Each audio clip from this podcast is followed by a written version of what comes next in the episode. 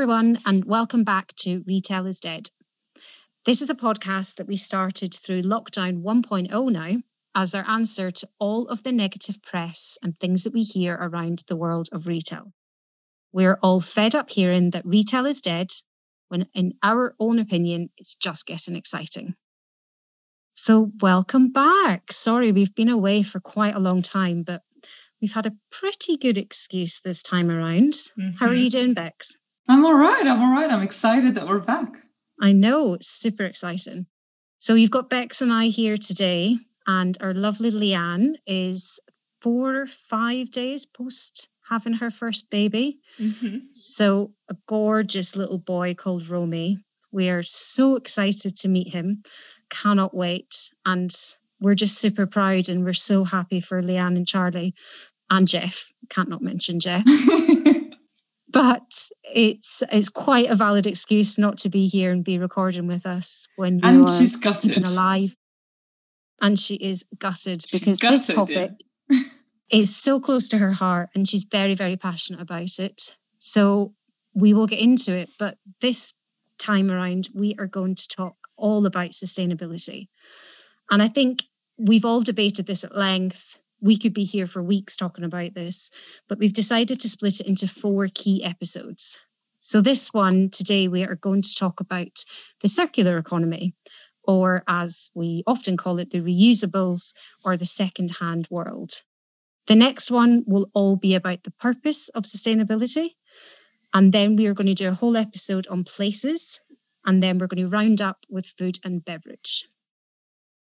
So, whilst I think that we would all agree that we feel more pressure than ever to be more sustainable and to make more sustainable choices in our lives, whether that's use less plastic, use less paper, eat mm. less meat, don't travel as much in your car, don't get on a plane as much. What I think we all think is that we aren't so aware of the positive impact that little changes can make in our buying habits and what changes that could have on the entire planet. And I think when you take a step back and think about sustainability in the fashion world, there's a huge amount of confusion about what these choices might look like and how they might fit in with your own lifestyle. And that's ultimately meant that fashion brands have had to be far more honest and open with us as consumers because we are far more demanding and we want to know where those products are made, how did they get here, who has made the products, and in what working conditions. So, whilst we're going to delve more into the purpose of sustainability in our next episode. And we're also going to debate the fact that it seems so unfair that to make these choices costs us more as a consumer. Mm.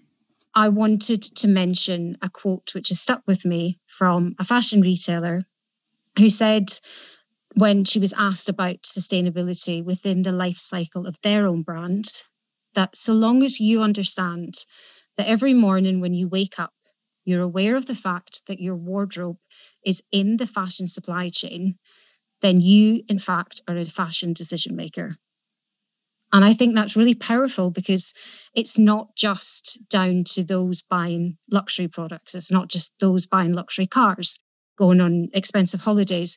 It's all of us. We're mm. all responsible. We can all take part in it as well. It doesn't have to be something with these huge, complicated barriers to entry. It's it's something that we can all make simple choices in our lives.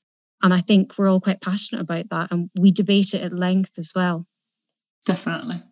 That's so true. And actually, in doing some research for this episode, I realized that exactly what you've said small small changes can make a huge difference because actually the impact of the fashion industry is so huge forgive me for kind of being the geeky one but i have some facts to kind of throw out there just because they were mind blowing to me when I first read them. So, fashion yep. industry is one of the biggest contributors to CO2 emissions.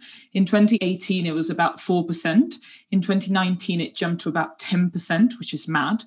And really, I think everything you've just said makes me think that what we need to do is take ownership, take responsibility, and make sure that we're doing as best we can, no matter how small those changes might be, because in a way, and you'll see from these stats, small changes could make a huge impact in the following year. So, in yeah. no particular order, Leanne sent us some stats from the Ellen MacArthur Foundation, who are huge on the circular economy, circular city, circular fashion. So only 1% of clothes are close looped recycled, which means they're kind of still in the system rather than going to landfill or whatever.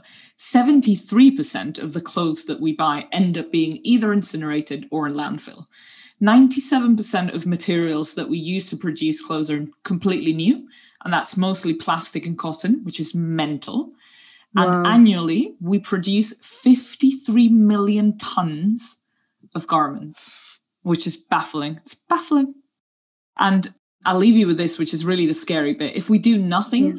by 2050, the fashion industry will use up a quarter of the world's carbon budget, which is ridiculous. We can't let that happen, basically. It has to be. I mean, it's our generations and, and the mm. younger generations that are become so much more aware of this, but we also have demanded more and we've we've bought more, haven't we? So totally. Yeah. We need to do something about it. Mm. So, and I think actually that's a really good segue to the brands that we've picked because, as you quite rightly said at the beginning of the podcast, this is going to be a recurring theme for us. Um, so, we want this part, if you like, of the podcast to be really a place where we raise awareness, we share our thoughts, we share our learnings because let's face it, we're all in it together, we're learning as we go along, we're all making mistakes. So we really want this to be a place where we talk about brands that are kind of fighting the good fight, using more, you know, upcycled or recycled materials, turning waste into new products. So that's a good segue into some of the brands we've picked. I'm going to kick us off with H&M, which is obviously a brand we all know, but I think H&M is actually a really good example of big groups that people often turn towards to say, oh, they're greenwashing. And I tend to disagree. They've actually opened a, a store in Stockholm called Looop with a triple O. And what they do is for less than a tenner or, or less than 10 bucks, they can turn one of your kind of unwanted items into a completely different product. So I could walk in with a scarf and say, make me a t-shirt. And in the space of a couple of hours, they do it. And you can see the whole process of how they respin the garment, which I think is so cool. They've obviously also committed to using recycled materials, like 100% recycled materials by 2030. They have their conscious collection, they grow organic cotton. So they're really kind of trying to hit it at all the stages of the supply chain. So interesting. And on, a similar vibe, another bigger brand is Levi's that I wanted to briefly mention. So you may not realize this, but there's a hell of a lot of water that goes into making denim and making a denim jacket or your favorite jeans, their main goal is to try and reduce that water consumption. So they are looking into waterless technology, and they're one of the big denim brands that are doing this.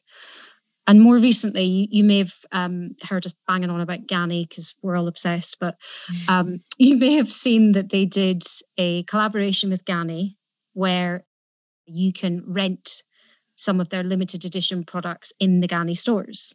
And that's called the Ganni Repeat cool. collaboration. And I think it's really interesting that they are collaboration with a brand that is so forward thinking in the world of sustainability mm. and that they are trying they're trying to do better they can't do it from day one but they're making those steps and then at the polar end of that scale they're also they've got a whole research department working alongside Google, where they are making products which will have wearable tech built oh, into wow. the products. So if you think of a denim jacket and on the cuff or in the sleeve of, of the jacket, your speakers will be built into it and your Bluetooth device will be built into it or in wow. the collar as well. So you can have conversations without getting your phone out of your pocket. So in short, they're trying to transform the whole life cycle of denim and of all, all their products that they have which I just think from beginning to end, from the water point to the wearable tech, which is obviously going to cost us more money upfront, but in the life cycle, it should mean that you have that product for much longer. I think it's a really interesting way forward that they're looking at.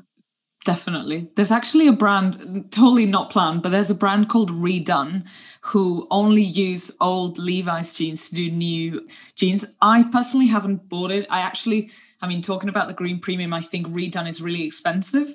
and I really like the mission of the brand, but I can't get myself past the point that it, you know, I'm still spending two, 250 pounds on a pair of jeans. But I just love Levi's for everything they're doing. And what you've just explained yeah. about Google, I mean, that blows my mind. How exciting is that? Our friend Anna looks amazing in those jeans that Anna she does, yeah. Yeah, they really suit her. I'm gonna try and do Leanne justice by explaining one of the brands that she picked. So she, on the com- kind of completely different end of the the price spectrum, she chose Burberry, and and I must say, I think Burberry are probably if not the most, one of the most forward thinking luxury brands out there. What's really cool about them is that they're doing quite a few changes to their supply chain. But one of the things that they've introduced, and I think they were the first ones to do this, is sustainable product labeling. So when you pick up any of their garments, you'll be able to see exactly where the raw materials came from, how was the how was the garment made, where was it made so it really gives you a much as to your point a much more transparent view of yeah you know the life of the product before it came into contact with your hands and i i also like yeah. the idea that they're using that in their new collection called the Re-Burberry Edit, which is basically a collection using either new kind of tech innovative materials that have a, a, lesser carbon footprint or recycled materials. So they'll pick up like old trench coats and they'll create a whole new collection around that. And I just love that. I love that I was reading about this earlier. Two thirds of all their products are now made to make either a positive social or environmental impact. So they're literally building and baking this into their culture. And what I love about that is what you said before. Yeah. I think we're all so much more demanding as consumers. And when a brand goes, okay, mm-hmm. do you mm-hmm. know what? I'll just open up my books and show you everything. It's just so powerful. And I think it has like immediate repercussions on sales. Absolutely. And I think we'll pick up that more of the, the social and ethical awareness alongside the transparency point in, in the purpose episode next. Mm. But I just wanted to talk about a couple of smaller brands. So you may have heard of a disruptor in the razor space called Estrid, which is a female razor product and it's quite interesting to see what they are doing and how they're positioned. And at the moment, they are available online only. You've probably seen some of their push notifications come through on Instagram, but it's all recycled cardboard packaging. And interestingly, they have a subscription model so that you don't have to buy razors time and time again. And their products are also vegan. Like, who knew that a, a razor is that a thing? I certainly didn't. There's a thing. It's a thing, apparently. Yeah. I think so it might be to do with beeswax, but do not quote mm. me on that. Mm. Okay, that in sense. the in the razor heads. Yeah. So you can pick like every three months you want new razor heads every month, every twelve months, dependent on your taste. Um, but again, they are accessibly priced, so it actually works out cheaper for you to subscribe to their model than buying plastic razors time and time again. It's really interesting. Another brand I wanted to mention is Cheeky Cherub, and they are an online platform to buy and sell premium to luxury priced pre loved kids' clothes, furniture, prams, the works. And when you think about how fast kids and babies grow out of clothes or baby grows or their newborn bassinet thing that you put into the pram, mm. it's just crazy to think that no one else is already doing this. But Cheeky Cherub are trying to offer a very highly curated mix of brands. And they also have a concierge service. So it's quite similar to what HURR Collective are doing. So they will literally come and take the products for you, merchandise them for you. And the best thing is you can buy products on that website, but you can also sell those products if they've come to the end of the life cycle and your child's grown out of something. So I think that world of children's is is going to explode and these girls totally. seem to be right at the in in the in the right space at the right time. It's really exciting to see what happens next. Nice. That's a very good thing for leanne probably who i hope will be listening to this. I think to end on another brand that we all love and i know you're obsessed with them as am i. This is a slightly smaller brand although they're pretty big now called everlane out of san francisco And they were really the disruptors when it came to sustainable fashion that is radically transparent. So they have this price premise where basically they tell you exactly how much a product cost, exactly what the markup is. And a couple of times a year, they do this thing called choose what you pay, where they give you a discount and you can actually choose whether you get 10, 20, or 30%, I think it is, um, mm-hmm. off. And then the difference they actually give away to like charitable initiatives, which is pretty cool. But the reason why I thought they would be cool for this episode is because they have these collections called Renew, where mm-hmm. they either use, like, for instance, they've got Renew Cashmere, where they use basically the end of the yarn of cashmere that no nobody uses and on top of that they use cashmere that's already been discarded they respin it to create new cashmere. It's super affordable. It, it's kind of you know not that far from I would say Uniqlo cashmere pricing, knowing that obviously Uniqlo yeah. cashmere is completely new. So to your point, I like that they're trying to make things more affordable and more sustainable. And actually, what I love about Everlane is that they also get things wrong. So through BLM last year, they got it horribly mm-hmm. wrong. They were called out as one of the brands that don't really believe in diversity and inclusion. And since then, again, they've been super open about it on social media, on LinkedIn, that they have work to do, that, you know, these are kind of the steps they're taking to make it better. And I have a lot of respect for brands like that that kind of go, hey, we're human, we made a mistake, we're trying to fix it.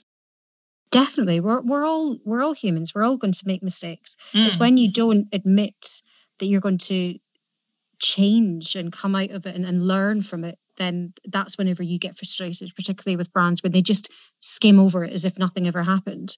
Because we can't be all things to all people at all times. We have to make sensible choices. And those choices, funnily enough, have to be sustainable with our lifestyle as well.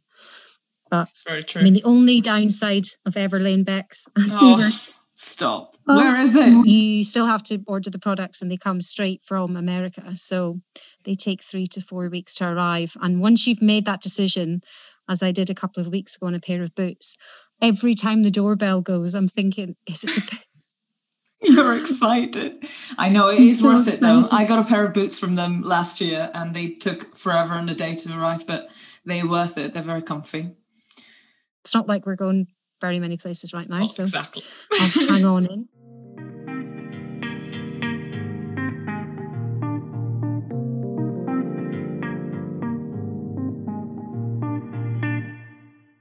Okay, so for the second half of the podcast, we are interviewing a good friend of mine, Vanessa Jacobs, founder of the Restory. You'll hear all about her in a second, but we really felt this was a great brand to pick for our circular fashion episode because they extend the life of products and it's really cool. So enjoy the interview. Good morning. It's so good to have you on. Thank you for having me. So we have Vanessa Jacobs on the podcast. Vanessa is the founder and kind of all round kick ass woman of The Restory. And The Restory is a really unusual brand for us. So it's actually a tech platform and they're the leaders in aftercare. So they effectively exist to extend the life of your kind of favorite items, be it shoes or handbags. And we thought this was a really good way to kind of raise awareness of the fact that, you know, when we buy things, we often think, oh, if something kind of becomes unstuck, we kind of, you know, part ways with it, we sell it, we chuck it. And the Restory is all about not doing that and hopefully fixing things so that we can pass them on to, to future generations. So I love the brand and I'm going to let you perhaps tell us a bit more about it. Okay, fantastic. So, for anyone who doesn't know the history, Rebecca was one of my very first clients when I was still working out of my home so really excited to be here and and I'm super proud of you for this for all of you for this podcast. And yeah it's really just great. So I'm super excited to be here and I hope that I can contribute to the retail conversation because I think it's a really interesting space. So I'm Vanessa Jacobs. I'm the CEO of the Restory the Restory is a is a, an aftercare platform dedicated to luxury fashion. It was born in response to my personal frustration with brands and retailers who couldn't or wouldn't help me access the quality aftercare services that I felt that was warranted given the type of item that I had just bought from them. So we are really on a mission to transform what's traditionally been a tired, old school you know, kind of hit somewhere on the spectrum between untrustworthy and hit or miss type industry and transforming it into a luxury lifestyle business that sits alongside the fashion experience.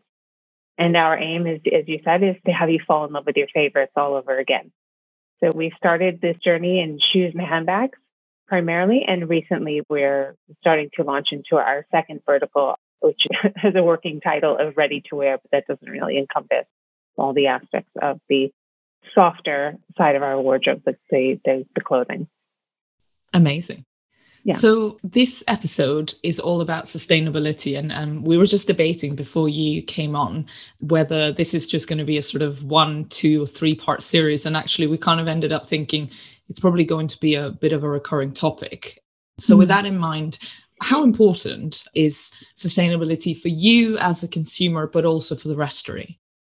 I'm going to answer that in two parts just for the benefit of your listeners that my experience with retail is through the Restory and because we have physical drop points in Selfridges, Harvey Nichols, now Harrods, although it closed down quite soon, and soon with a major global e-commerce retailer. And so that's kind of where I kind of slot into the uh, the retail discussions. I thought that might been a bit missing from my introduction. In terms of sustainability, I always feel a little bit like an imposter in this conversation so I think that I have always just been somebody who, you know, who would rather have, I've always found something deeply gratifying about just looking after what you've got and, and kind of giving yourself a bit more of an excuse to, to spend better and spend less and then, and then to look after it.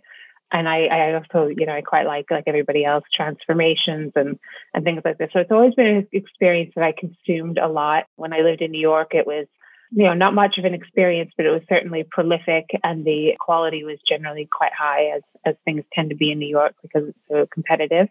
So I always just kind of had it available and I used it a lot and I liked it. And when I came to London, I just found that that wasn't, that kind of wasn't the case. Mm-hmm. And of course, I kept seeing, you know, the sales getting bigger and bigger and the you know, and all the fast fashion brands coming in. I was, I always had this kind of queasy, uneasy feeling about it. You know, this feeling of just kind of like retail therapy on the computer. And I just kind of felt like this whole thing was kind of like just unsustainable. While on the other hand, I was kind of getting frustrated trying to, trying to consume, you know, these, these aftercare services. So the kind of two things came together that, you know, that in, to culminate in, in the Restory. And the reason I say that I think I'm a bit of an imposter, so I guess I guess I kind of always just had that mindset, and but we didn't call it sustainability back then. The sustainability didn't really become a word until like 2017, 18 became, you know, where it was just kind of on the tongue of everybody.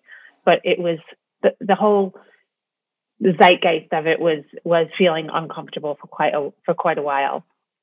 So I would say, you know, it is it is I think like for everybody, it's it's a it's this queasy feeling that we all know inherently is not sustainable we can't go on like this. The, I mean, nobody can go on like this. Everybody's exhausted. The designers are exhausted. The the seamstresses are being pushed into ever ever worse conditions into smaller and more developed countries. I mean, the whole thing is just you could just feel it and see it and sense it, and and nobody was any the happier for it either. And that was kind of the other thing. So, you know, technically, I was trying to scratch an itch for myself, but I did feel like it was kind of a, a counter push to to this force that felt quite uncomfortable.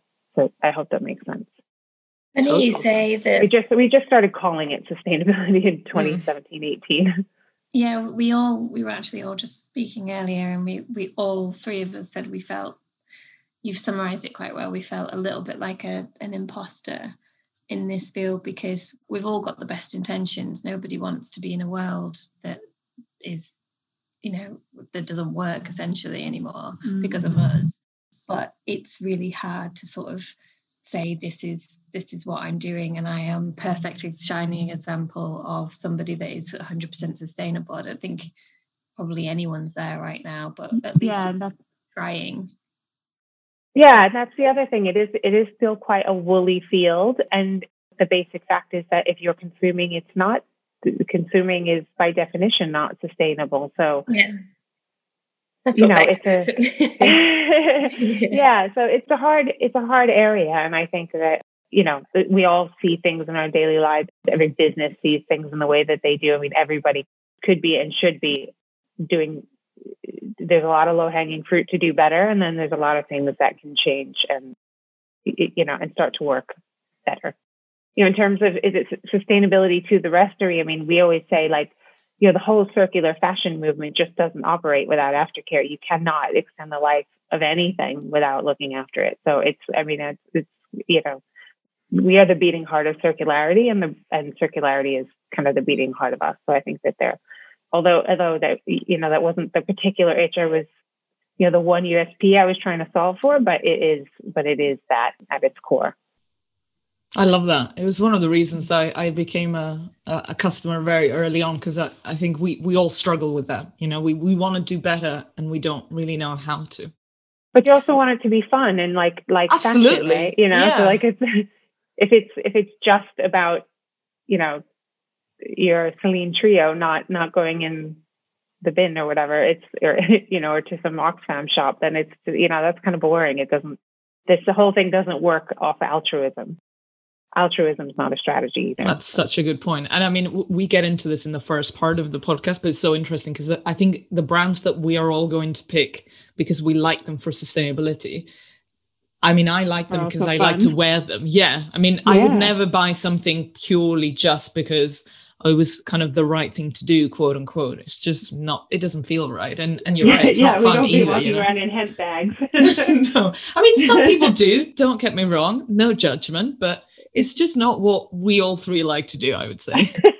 well, I don't know. Put it with a big pair of gold earrings. You could have something going on there. Accessorize. and I, I want to talk a little bit about the the c word, COVID how have things changed for you guys at the Restory? And have you seen a, a, sort of big shift before and after COVID in terms of, you know, that maybe the type of customer that you have or just in general their attitudes? So, I mean, I'm not going to lie, COVID's been really hard for us. And we have seen, you know, quite wild swings. So, like in April and May, when we actually locked down and, and shut the, the atelier for several weeks. We were getting all sorts of calls. I mean, people, I mean, you all know how it was like. It was kind of fun. It was a bit novel that you were going to be home for like, you know, a month, six weeks. And when was the last time we ever did that? So everyone was like cleaning out their closets and, and they were just telling me like, look, just come, you know, I got this pile of stuff taking up space by my door. Come get it. When you're back open, work on it and, you know, but just get it out of my house. So we had a lot of that in the beginning. And then I think in the summer, everyone's closets were cleaned and we, and the world started to open up. And you can see in our data, like our repeat customers sort of fell off a cliff. Like, yeah, so it, it like it, it just kind of went really. We you know we had this big boom back, and then we had this kind of like a slower summer than we would have normally had, and then we had this massive spike part and due to the Selfridges Project Earth campaign, which was amazing. And we had this massive spike again in September, October. October was our best month ever. We hit almost a million in annualized revenue. And then, you know, by the end of November, we were locked down again. So it's really been like literally, I mean, you can see it in our graph. It's been a roller coaster.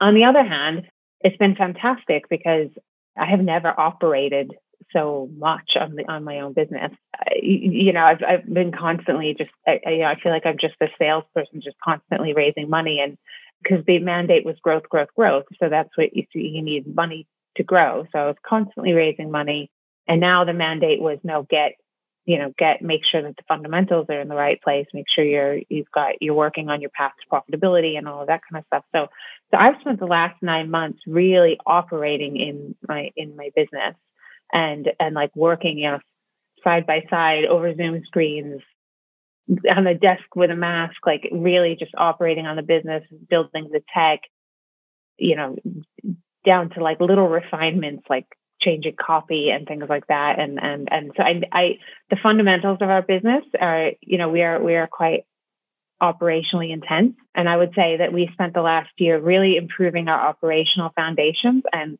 this year is the year where you're going to see a lot of that come to the surface.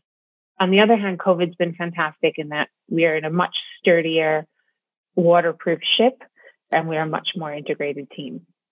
And now we're just, you know, now we're just waiting to be, you know, looking for a little room to ruffle our feathers so everybody can see like all this great, great new UI that we've designed and you know the new experience of things flowing a bit easier through our system and being able to keep on top of things so a much better user experience and a much better operational experience for us as well that's so great and actually so relevant. I mean, you know, one of the things that we thought of, one of our missions, if you like, as a podcast was really to bring awareness to brands that can really take this moment and kind of adapt and thrive. And I think everything you're saying about how you decided, you know, you made a conscious choice to use this to make your business stronger. And it's also way more sustainable you know financially speaking than it probably ever was before. Yeah. and that you know there's something beautiful about that. And i can't remember if it was churchill but th- this quote that everyone talks about now that don't you know don't let a, a good crisis go to waste is so true. Yeah it's absolutely true. But like none of that would have happened without a great team and without a great investor team to kind of support that whole thing so just getting everybody on the same page i can't it sounds kind of not very specific but it's been it's been everything. I mean, mm. it's a yeah, really positive. I mean, everybody's rowing in the same direction. It's a really positive way of looking at it, I suppose, and you know, going forward. I do think our mindsets. We we did a whole episode on resilience, Um, and you know, it's really been an exercise in resilience. yeah, it's it's truly it's truly testing all of our boundaries of resilience from a work perspective and from from outside of work perspective. And I just wanted to ask. Yeah, Erin's having a BBC moment where like there's a kid in the background. I, I just told mine, don't come in the room. She's mad. But I just wanted to ask what made you guys do the leap from online to physical retail? Like when was that moment that you thought, right, this now makes sense for us to go in to the Harvey Nicks to the Selfridges story and and we feel like, you know, we want to make that online to, to retail jump. Did it take you a long time to decide? And what were the main factors behind that decision making process? Rebecca will know this story. So I started as a retail, there was a predecessor business to the Restory that shall remain unnamed. And it was a retail led concept. And I don't mean to poo poo retailer, but it's it's quite hard to be responsible for all of that by by yourself. And when you don't have any money, that's you know, there's just all sorts of problems. I think you were talking about on one of your podcasts about how hard it is when you're just starting out and you need retail space. I mean, that whole bit is really, really hard. But prior to that, just to start trading, I had started just I had just started hustling the moms on the school run. And so I was already going to people's houses and I found that they were like, Oh, you're coming, you're coming to the house. Like, this is great. And they would go up in their rooms and just start pulling all sorts of stuff down. So I'd had this taste of it, but I had this retail concept in my mind and I pursued that. But then I was, you know, I had an 18 month old baby at home. I was working like 17 hours a day in this retail space. I was the cheapest form of labor there was and and at night all my all my all the my mom customers were still like calling me so i would be driving around at night as well like you know i go put the baby to bed and i get in the car and and then on top of all that i didn't like the brand that i had built and i kind of underestimated how much you need to be able to stand behind the brand and how much it's going to require of you so that's a whole nother podcast but but basically I had seen kind of two things at the same time and I just decided one was the better way to start and was perhaps a bit more scalable. I have always had this thesis we have to meet our customers where they are, and that's why I would go to their homes, you know, or I would send couriers to their homes. So I did want to go into retailers always, but the but the economics of the traditional setup just absolutely just didn't work for us, like hundred percent. So when Harvey Nichols came around, they had a relationship with a competitor of ours and they had a traditional setup and it wasn't it wasn't working for all sorts of reasons for Harvey Nichols, probably for them, although I haven't spoken to them. And the relationship was falling apart. So when they came around and said, Do you want their spot? I said, I, I spent a lot of time with Daniela Rinaldi at the time. And she's like, Do you want do you want their spot? And I said, I said, look, I'd really love to work with you guys, but I A, the economics don't work for me and B, I don't know that I won't have some of the same problems that that so and so did. So I put together this kind of vision of, of how I thought that it could work.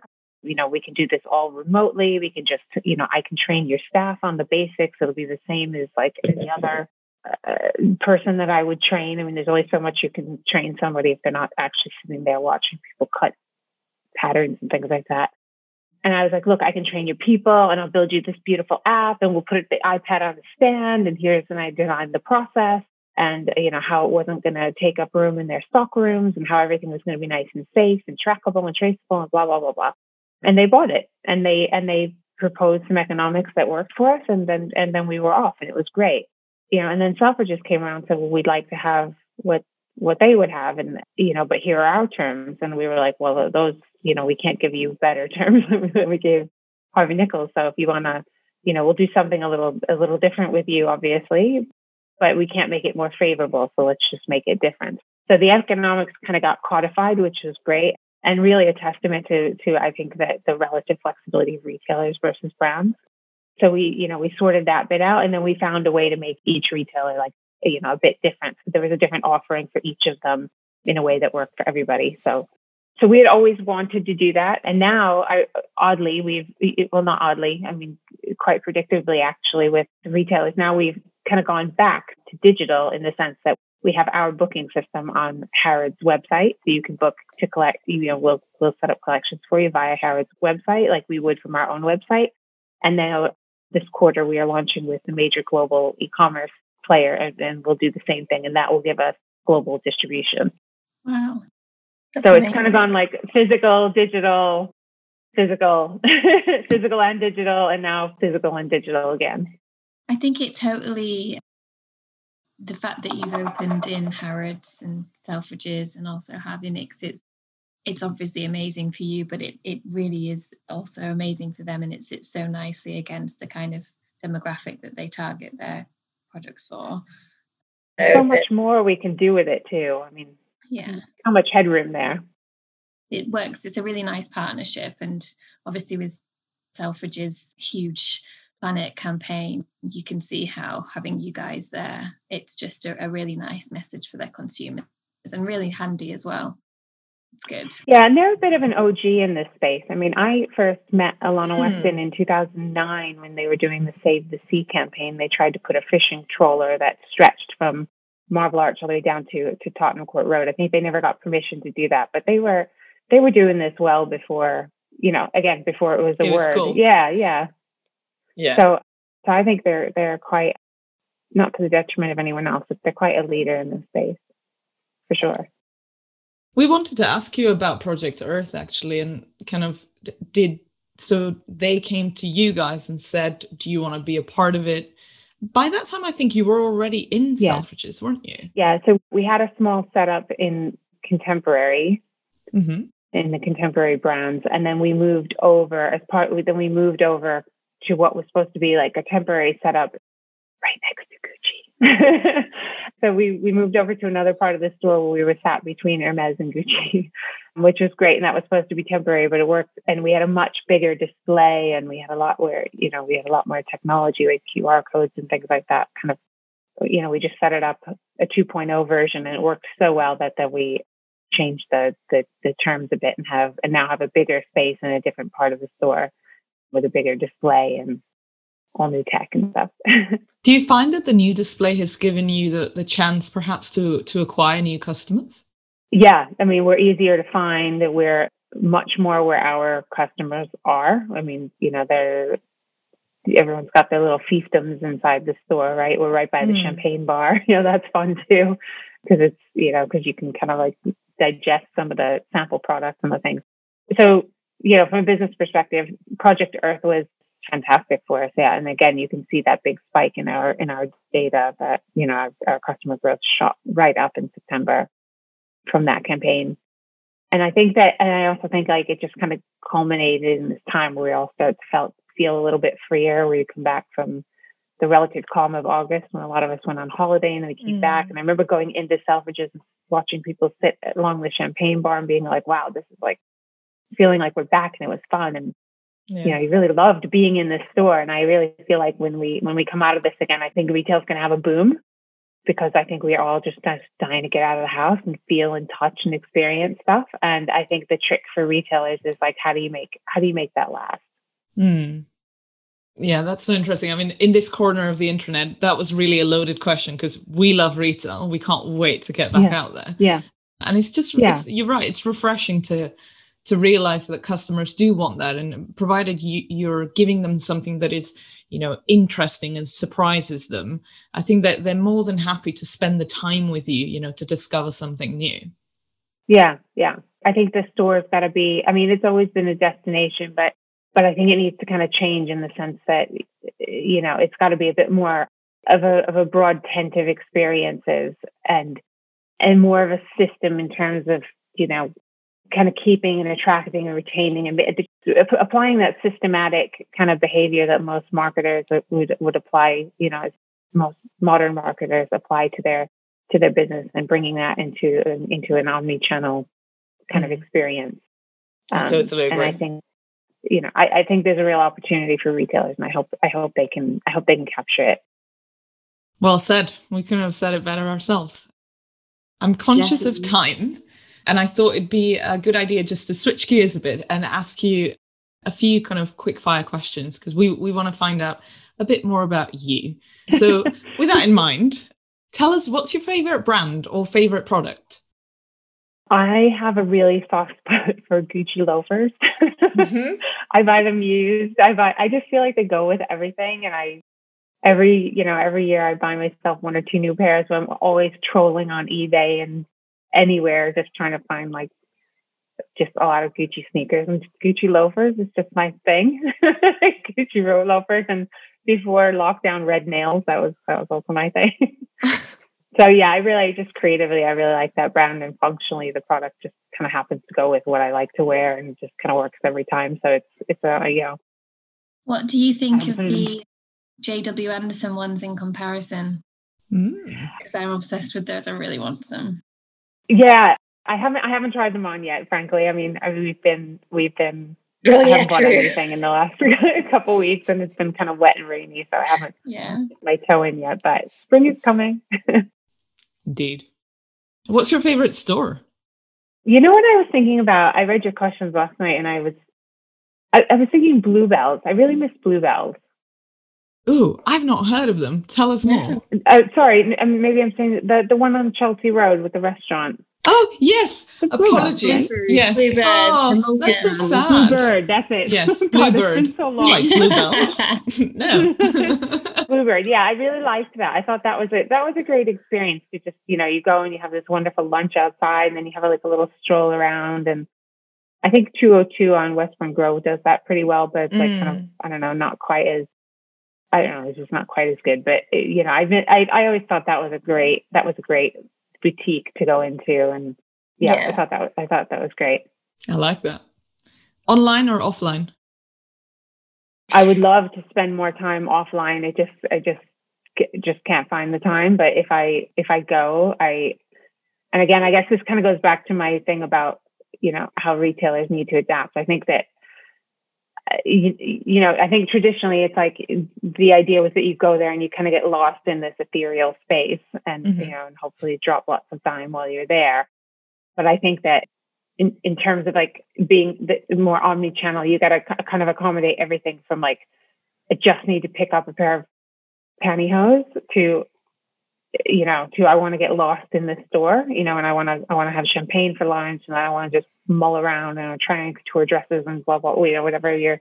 And I think that they kind of need to accommodate that whole range of things. So I would probably spend more time in retail if if they could offer a range of things that kind of accommodated what I had time for. If it was more convenient. Yeah. So I, I I I totally appreciate the the inconvenient part of it. And I think there's definitely a time and a place and a mental space for that that I think is actually quite healthy. But but um but I also think it, you know, I could be lured into that space probably a bit more often if I could if I if I was kind of tempted with something quicker. but I do I do like I do every time I do go into a store experience, I'm like, oh God, that's like that's why we're here. It's gorgeous. Like it's fun. Have you had any great experiences with any online retailers recently? Do you find any of them are better than others and more seamless? I've been having a lot of fun on Vestiaire Collective, to be honest. Mm-hmm. I've I found that they they really changed a lot of a lot of like small things that have added up, and, and I, I obviously obviously relate this to my own experience with the Restory. Just a lot of small changes that have added up to a much better experience, and and I've been having quite a lot of quite a lot of fun with that. Nice. Yeah. What's your most embarrassing purchase ever? I I can't I embarrassing how like like i shouldn't have bought that or yeah yeah probably yeah or or just you know something that is kind of not cool but but you kind of can't live without and you know it's not cool my car what about what about what's the most really extravagant my thing car. my car without without mentioning cars and houses this is um, not very sustainable, is it? I know it's really not, and I really and I love it though. Just love it. Probably my my Rolex. Like, mm-hmm. I like I just, that. It was my 40th birthday present, and I just I never take it off, and I love it, and it goes with everything, and I just like I just love this thing. Can't live without it. I'd, I'd like sell my engagement ring before I sold the watch.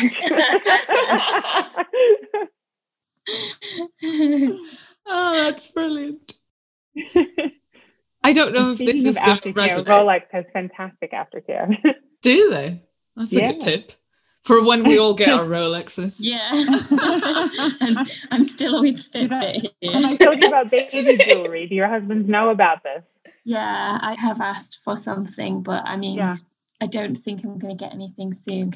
No, no, no. You're producing a you're producing a person. You need jewelry. I keep leaving hints of rings that I really like, and I keep saying, "Why didn't you ask Erin? Because she knows what I want." Yeah. so I have these. I have touch. these rings for these Georg Jensen rings for each of each of my kids. Oh nice. my husband got me the middle one. Of my first kid, I was like, How, "What are we doing here?" Um, but yeah, baby jewelry for sure. Hopefully, I'll get something. He he's very lovely to me anyway, so I, I shouldn't complain. he puts. And I have um, well, I, I, you were speaking. I have been having, I have been trolling a lot on uh, on Annoushka's website as well. So I've been, I've been quite, yeah, you know, kind of, kind of, I don't know what you call it, like just browsing her and lust, mm. lusting after a few of her pieces. Yeah. So yeah, I quite like, you know, she she does lots of things with like her crown rings are beautiful. Yeah, yeah. So nice. And she does a lot of things with like kind of bugs and things like that. Um, Vanessa, can I just ask? Because we've actually got a lot of listeners that are spread out across the UK. And mm. this may be a stupid question, and I'm sorry I don't know the answer, but do you ship to the, all parts of the UK now? So you've anyone from all anywhere? over the world. Oh, Anywhere in the world. Yeah, absolutely. 100%. Yeah. So all of our northern listeners that have got expensive shoes and handbags that you want to give a new lease of life, you can send them through the Restory. Absolutely. You just go on our website and you just you just put in your postcode. It'll tell you what your collection options are, and we can send it. We we do overnight shipping anywhere in the world. So we just send Amazing. DHL to your home, and we'll we'll collect it. And, and I probably shouldn't admit this, but this is genuinely something I do, and this explains how sad I am. But I go on to your Instagram page and I watch your transformation videos. Literally, I just do that for fun. It's so satisfying. It is so yeah. like therapeutic. The things you do to those products, honestly. You know, sometimes it's even yesterday. like I because the the atelier is in a different. We have two offices, so we have a big, you know, four thousand square foot space down where all the work gets done, and we have a small oh, office wow. upstairs where, where kind of desk work gets done. So so sometimes I don't even see stuff that comes in. Like some of it that I'm watching on Instagram, I didn't even see it come in the door. So I don't even know what happened to it. So like that Dior bag, that was like that mm. was so satisfying. But I never saw that. I never actually that thing never kind of went through my through my eyes. So yeah, even I'm like amazed at some of the stuff that they do, and I love it because it just really like you know, when you're in the day to day grind and then you see something like that and you're like, okay, that's why we're, that's why we do this. This is why I'm up, you know, texting Rebecca at midnight. 1 a.m. The first email you sent me was at 1 a.m. I'll never forget that. I think I still have that email. Last question. Who inspires you? Hopefully one day it'll go into an archive. Yeah, definitely. We should do a little kind of vision board. I like that. I like that. When we did a dream assembly, uh, Cipriano, the CTO who st- who started Farfetch with Jose, he pulled up this email from Jose that a, a Gmail that just said, "I have an idea, uh, you know." Like, hey mate, you know, I have an idea. I was like, can we speak tomorrow? And he's like, yeah, wow. and he, he showed us the email. So I do keep those things. That That's might awesome. be one day with us with retail is dead. yeah. we have we have a list actually. We do you remember we have a list that yeah. you that you wrote out and then you sent it to us. It's important to codify these memories and these experiences. That's what it's all about. Definitely. Probably totally. this time last year, Leanne. Probably, yeah. Mm-hmm. Last question, I promise, conscious of time. Mm-hmm. Who inspires you, brand or person, or both? Well, I well, I, I find this podcast quite inspiring. I, am really, really proud oh. of you oh. guys. I think it's it's so good. There's so much crap out there, and it's hard to like it's hard to cut through the noise. In ter- in terms of my team, I would say I, I would say a mm-hmm. lot of my team like really inspires me. I think like you know Emily just brings it every single day. I mean, she just even when you know the day she feels crappy, she just brings it. My you know my team are so creative. They're just always coming up with like these crazy solutions to things. I find that really inspiring. I mean, there's just no shortage of inspiration, is there? That's true. Well yeah. said. I love that. I, I hope one day we can also have Emily on the podcast because she's just this like massive ray of, of sunshine and she never has anything negative to say. And you need people like that around you, especially when you, you know, when you're building something together. Yeah, it's great. It's great. We and I think our team is like is is quite well balanced. So like I I can be quite the intense one, and Emily is kind of like the sunshine, and you know, and Thais is like kind of the calm water. You know, she's very meticulous. You know, methodical and things like that. So it's yeah, it's a good it's a good it's a good mix. Up. It's a good mix. And now you know, and having having um having John join the team brings a lot of gravitas. Obviously, Chris and Christina and like you know, and everybody. So awesome. Well, thank you so much. That was it. Thank, thank you for being on the podcast. I hope you enjoyed that. I certainly did. I love the I love the retail space. I think there's tons of opportunity. I yeah, I I have lots of ideas about it and I hope that I hope with my partners that we can help bring some of that some of that to light. Uh, yeah. And another time maybe I you know we can talk about technology because there's a lot in that. Space. Yeah. Yes. Oh yes, please. You could be our first guest that comes back. I love that. I love that.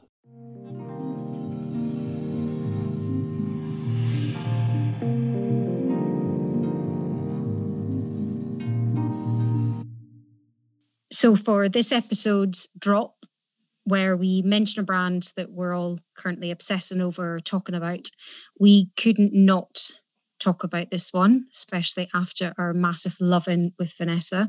I hope one day that I can also introduce her as one of my friends, like you, Beck. But it's the recent collaboration between the Restory and Farfetch, and it's called Farfetch Fix which took me three goes, but there you are. and they offer bespoke repairs to extend the life of your favorite shoes, handbags, and leather goods. And they're soon going to be launching garment bespoke repairs as well. And that's all done through the Farfetch online website, which is super exciting.